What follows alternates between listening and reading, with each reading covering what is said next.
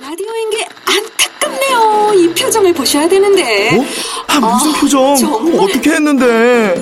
KBS 라디오 7개 채널에서 제공하는 최고급 정보들을 사진과 기사 그리고 영상으로 확인하실 수 있습니다. 읽는 라디오 KBS 라디오 홈페이지 라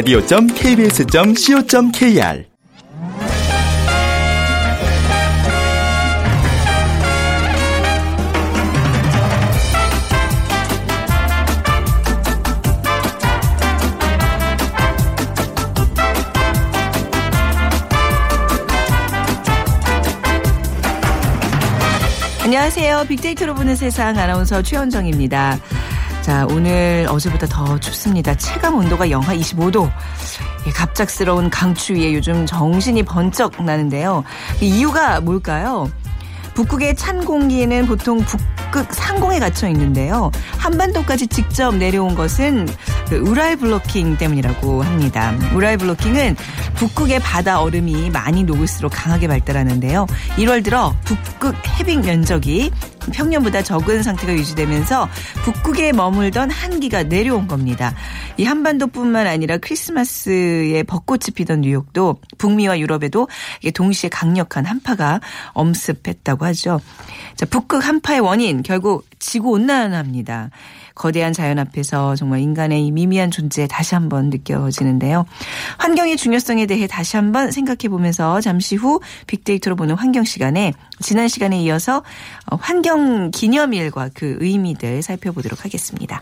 그리고 돈이 보이는 빅데이터 시간에는요. 프랜차이즈 16개 업종별 통계와 성공 비법 두 번째 시간 마련했습니다. 오늘 빅퀴즈는 환경 관련 문제인데요.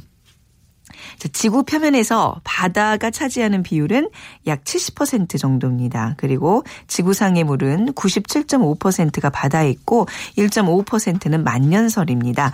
자, 그렇다면 나머지 물 가운데 우리가 실제로 사용할 수 있는 물의 비율은 얼마나 될까요? 네. 자, 우리가 실제로 사용할 수 있는 물의 비율 그 힌트를 드리자면요. 무척 양이 적습니다. 1번 90%, 2번 80%, 3번 70%, 4번 1% 중에 고르셔서 휴대전화 문자메시지 지역번호 없이 샵 9730으로 보내주세요. 짧은 글은 50원, 긴 글은 100원의 정보 이용료가 부과되고요. 오늘 당첨되신 분들께는 3만원 상당의 문화상품권, 피부관리 전문점 얼짱 몸짱에서 15만원 상당의 세럼 드리겠습니다.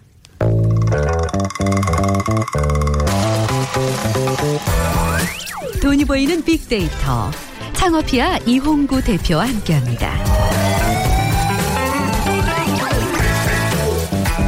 네, 창업 컨설턴트 창업피아의 이용구 대표와 이 시간 함께합니다. 어서 오세요. 네, 안녕하세요. 네. 지 지난 시간이었어요. 네. 시간에 이제 방송이 없었고요. 네. 그 통계청에서 발표한 프랜차이즈 업종별 통계 분석과 향후의 전망. 네. 그 편의점과 제과 제빵에 관한 통계 분석을 해봤는데, 네. 아 이게 16개 업종인데 네. 다는 못 다룰 테고 이제 네. 여러분들이 좀 관심 가져 하는 거 몇 개 골라서 네, 네, 한번 네, 이제 네. 자 부지런히 달려 보겠습니다. 네, 이번 어느 알겠습니다. 업종 알아볼까요? 어, 말씀하신 16개 업종에 보면 그 저번 시간에 이제 편의점 말고 제과 제빵 말씀드렸고요. 어, 나머지 이제 14개 업종 중에서 그래도 우리가 이제 일상생활에서 손쉽게 창업할 수 있는 아이템. 네. 오늘 한식 또 뭐 피자, 치킨, 음. 분식, 주점, 커피 뭐 이렇게 여섯 개 시간이 되는 한 네. 여섯 가지 다뤄볼 텐데요.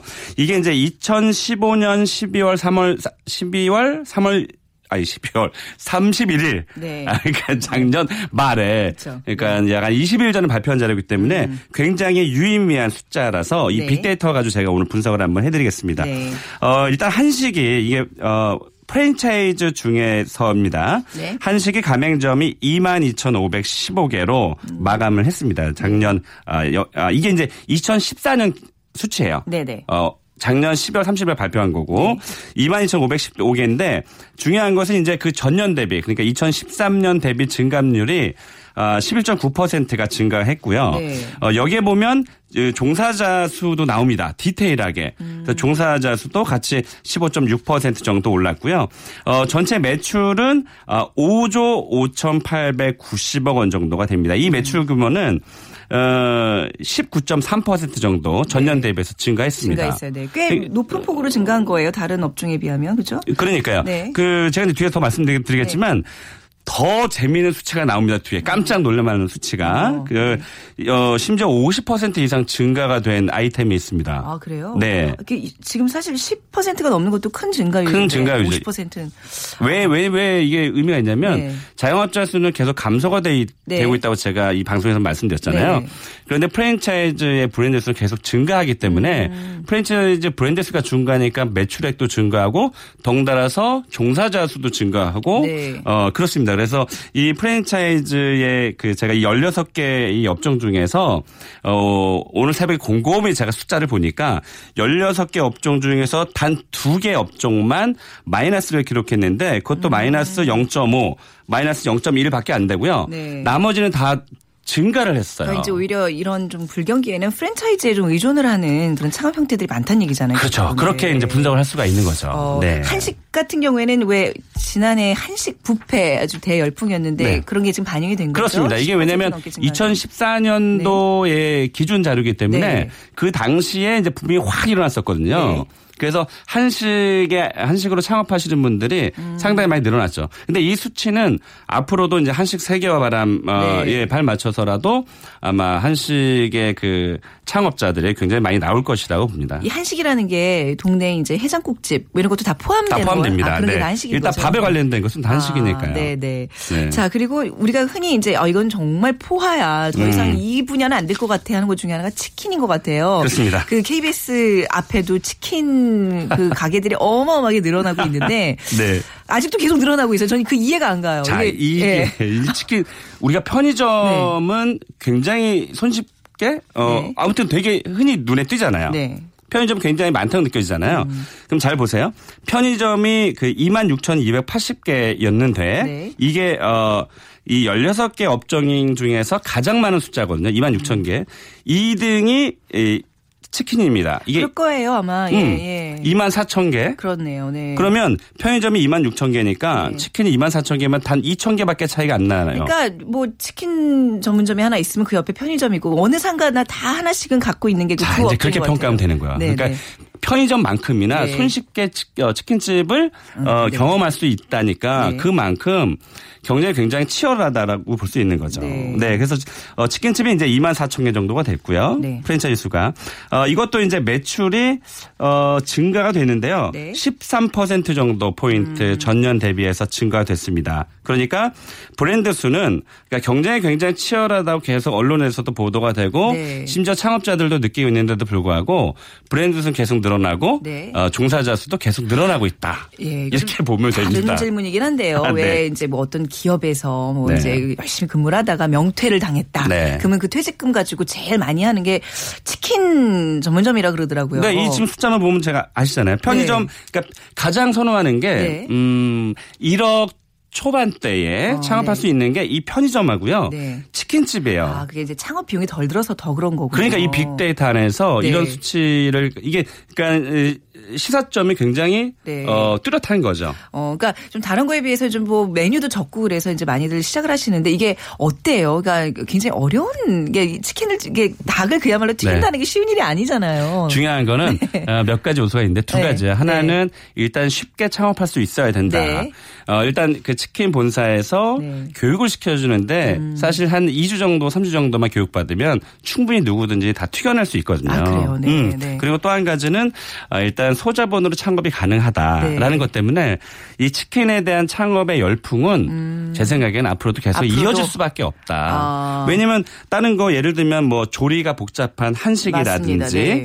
어, 아니면 그 생소한 이런 어, 아이템들은 접근하기가 힘드니까 음. 그쵸. 또 더군다나 중요한 것은 치킨은 남녀노소 누구나 다 좋아하는 거기 때문에 내가 좋아하는 거기 때문에 차별화만 돼 있으면 음. 반드시 손님들이 많이 올 것이야라는 생각으로 이제 접근을 하는 거죠. 네네.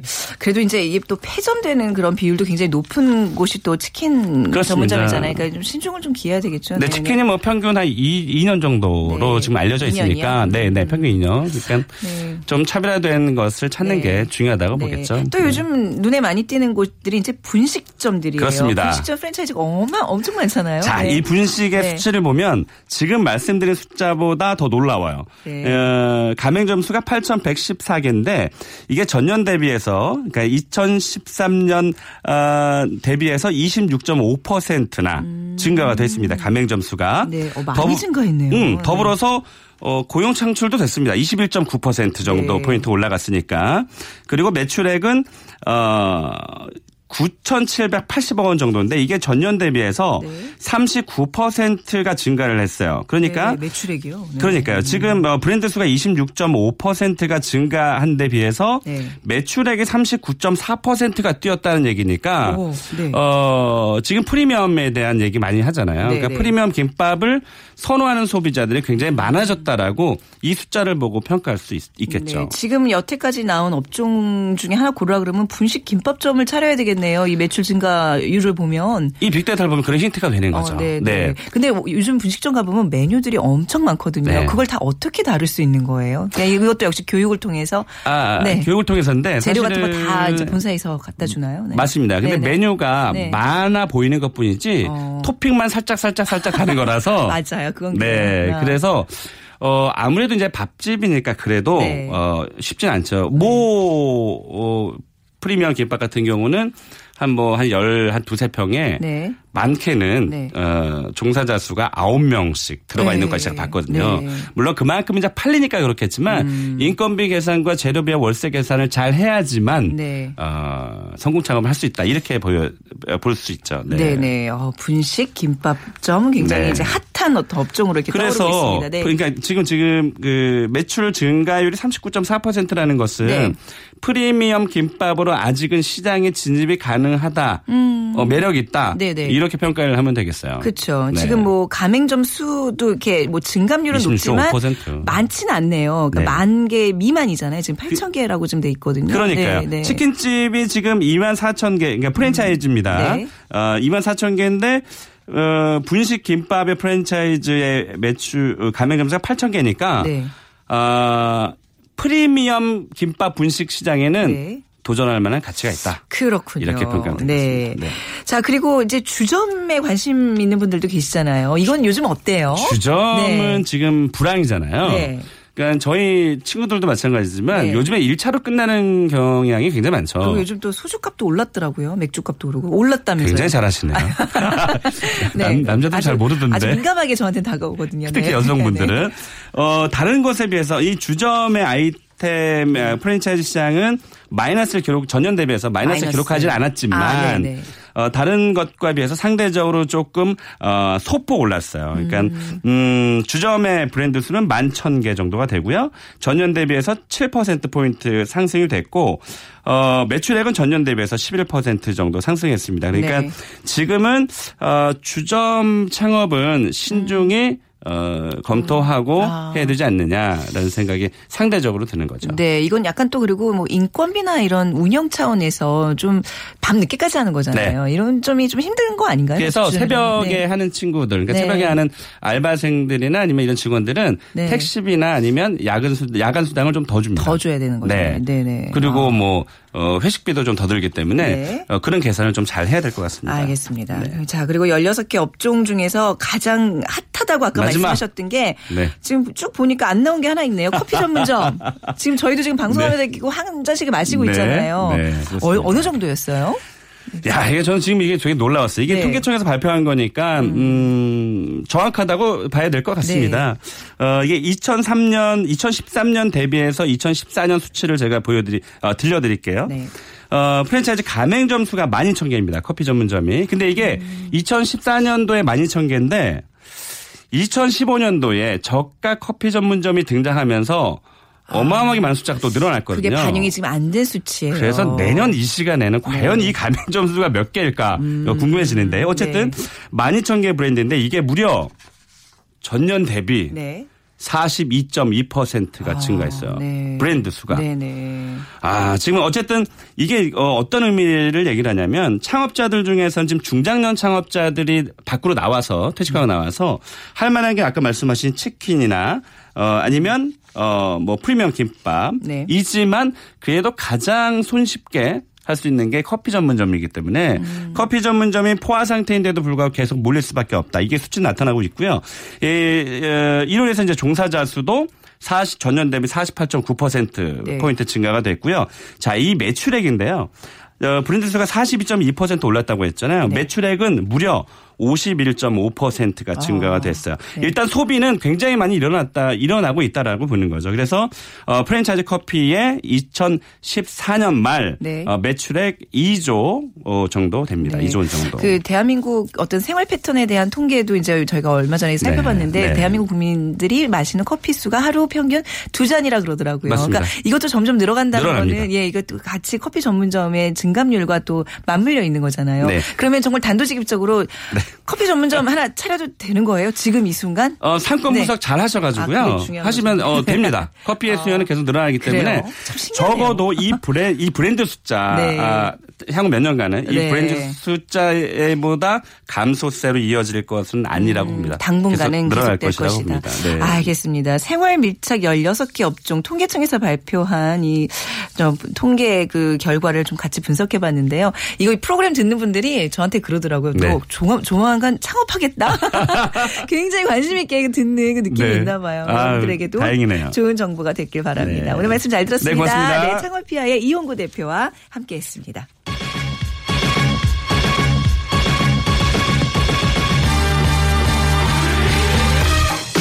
빅데이터로 알아보는 환경. 우리의 관심이 세상을 살립니다.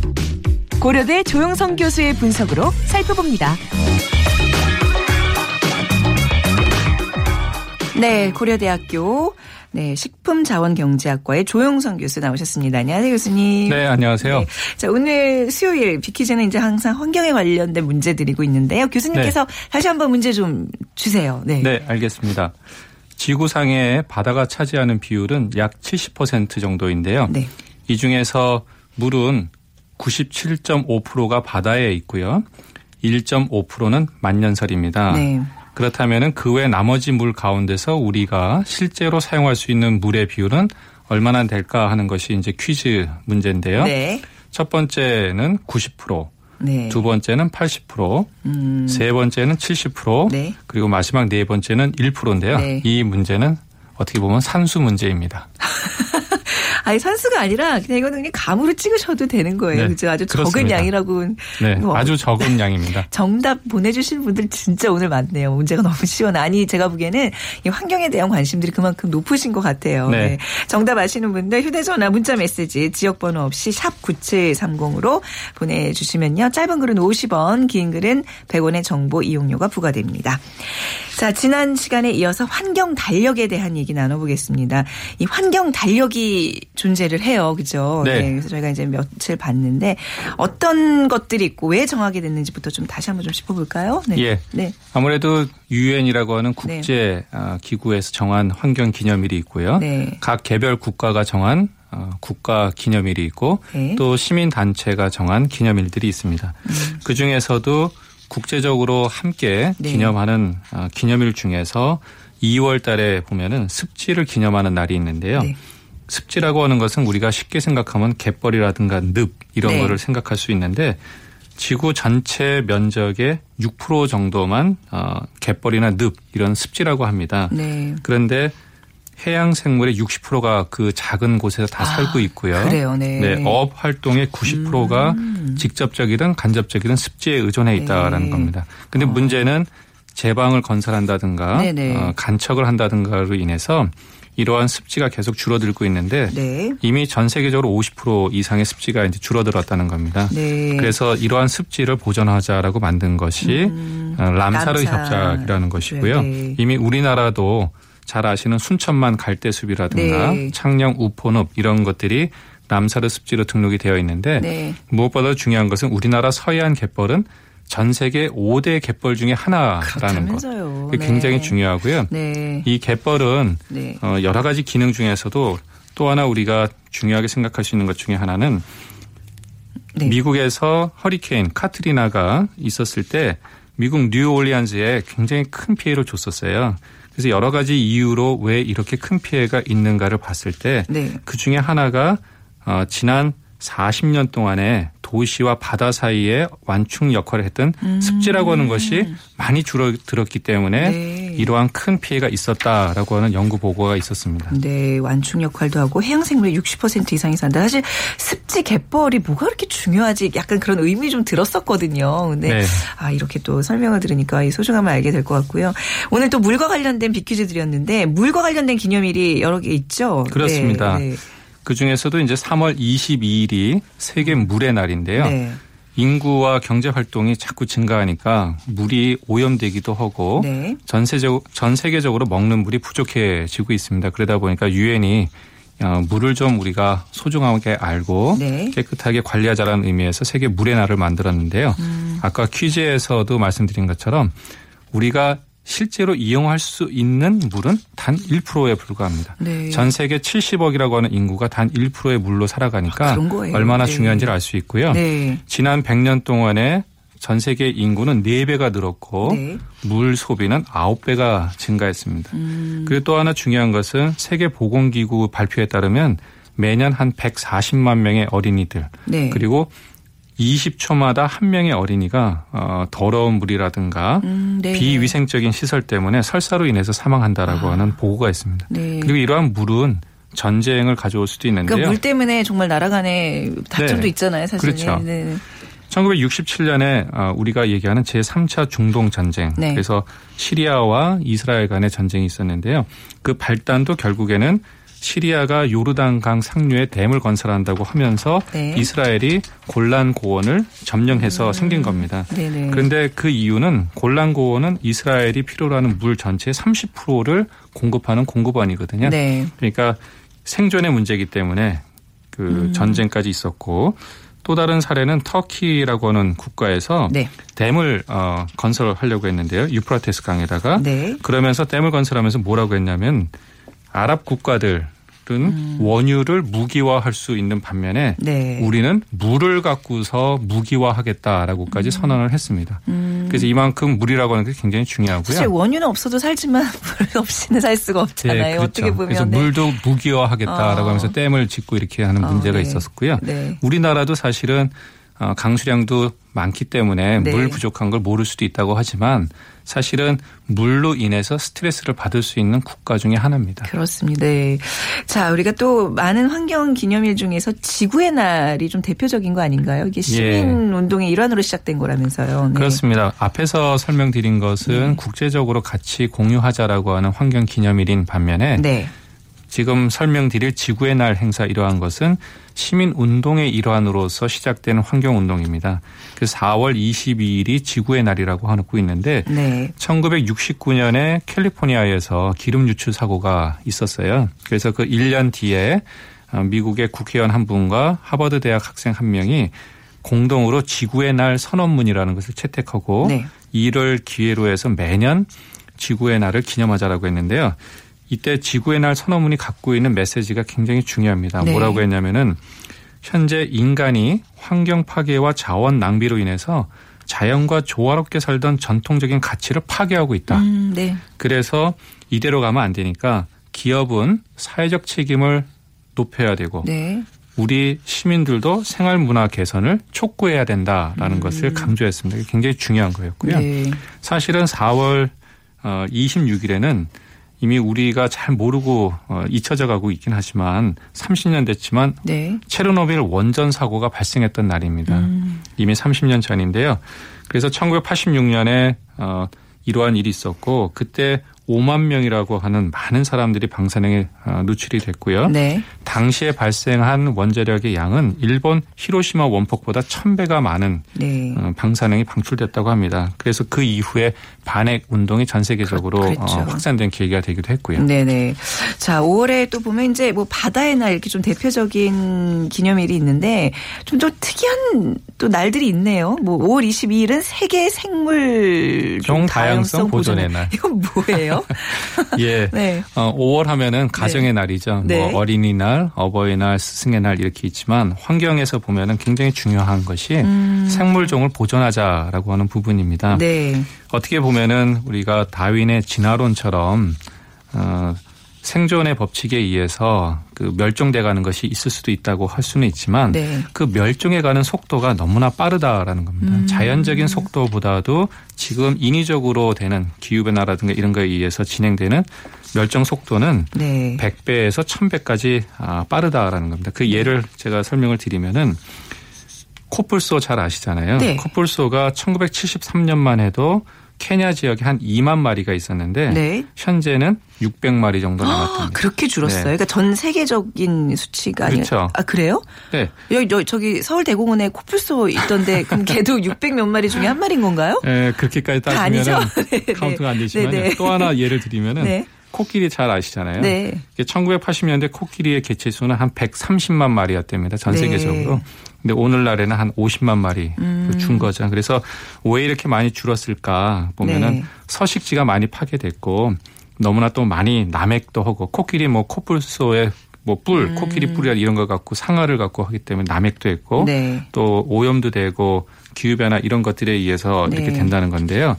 왜 우리가 이러한 생물종을 네. 어, 보존하는 것이 좋을까라는 저도 그게 좀 궁금해요. 그러니까 생물종이 네. 멸종되는 거에 대한 우려들을 많이 하는데 왜 이게 중요한 건지 네. 좀 짚어주세요. 네. 그러니까 네. 제가 이제 몇 가지 또 예를 드리면은 네. 우리가 해열제로 잘 알고 있는 어, 제품이 하나 있는데 이게 버드나무 추출물에서 나왔어요. 어, 네. 그리고 항암제의 가장 어, 신기원이라까지 불리는 텍솔이라고 하는 물질이 있는데 이거는 주목나무 껍질을 통해서 나온 거고요. 아, 네네.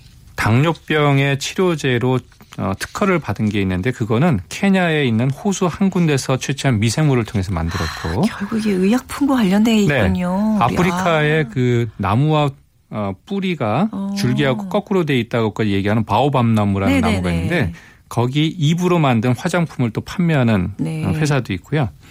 또 우리 일상생활에서 보면은 운동화나 옷에서 보면 이렇게 벨크로라고 해서 붙였다 뗐다 네네. 하는 이- 일명, 일명? 찍찍이라고 하는. 그렇죠. 예, 찍찍이라고 하는 어. 것은 한 70년 전에 네. 조지 메스트리라는 분이 사냥하러 나가서 개를 데리고 나갔더니 개 털에 뭐가 네. 이렇게 많이 붙어 있는 거예요. 그게 이제 엉겅키, 엉겅키 씨앗이었는데 이걸 음. 네. 보고서 벨크로라고 하는 것을 이제 만든 거죠. 아, 결국 우리가 살아가는 데 있어서 어떤 뭐 생필품뿐만 아니라 정말 생존에 필요한 의약품까지도 이런 다양한 생물종에서 얻는 그렇죠. 거였군요.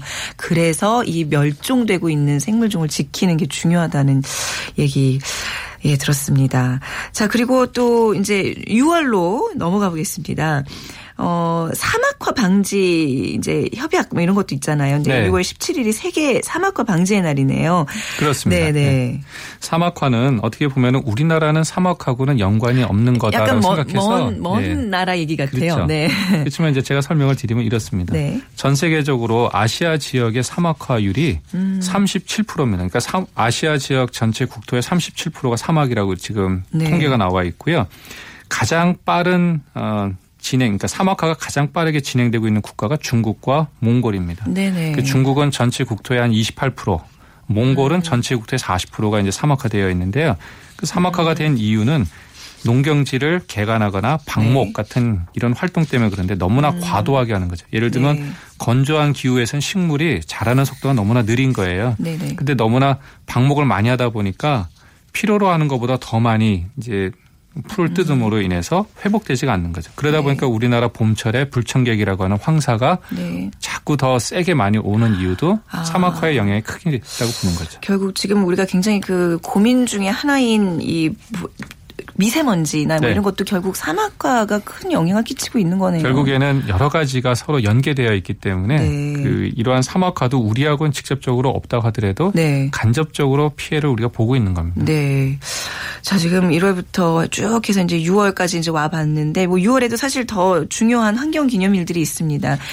또 연말까지 굉장히 우리가 또 이렇게 치러야 될, 또 네. 이렇게 짚고 넘어야 될 그 기념일들이 많은데, 이거 다음 시간에 좀 더 짚어볼게요. 하나 하나 설명드리기가 너무 재밌거든요. 네. 네. 자, 시간이 부족해서, 예, 이제 하반기는 다음 시간에 교수님과 함께 얘기 들어보겠습니다. 오늘 네. 말씀 잘 들었습니다. 네, 감사합니다. 네. 고려대 조영선 교수와 함께한 빅데이터로 보는 환경이었습니다. 자, 오늘 우리 인류가 지금 쓸 수 있는 물의 양, 지구상에 쓸 수 있는 물의 양 1% 정답 맞춰주신 분들은요. 0692님, 헬스장 샤워할 때 마냥 물 틀어놓는 사람들 보면 화가 나요. 이럴 때 옆에 가서 딱 꺼주세요. 네, 문화상품권 드리겠습니다. 5145님, 얼마 전 방송에서 세계 1%의 부자가 나머지 99%의 재산보다 많다는 말을 들었는데 지구 1%의 물로 마시고 산다니 정말 신기할 따름이네요. 하셨어요. 네. 자, 저희가 화장품 교환권 드리겠습니다. 그 화장품의 원료도 그 1%의 물로 만든다는 거 잊지 마시고 쓰시기 바랍니다. 자, 빅데이터로 보는 세상 내일 오전 11시 10분에 다시 찾아뵙겠습니다. 지금까지 아나운서 최현정이었습니다. 고맙습니다.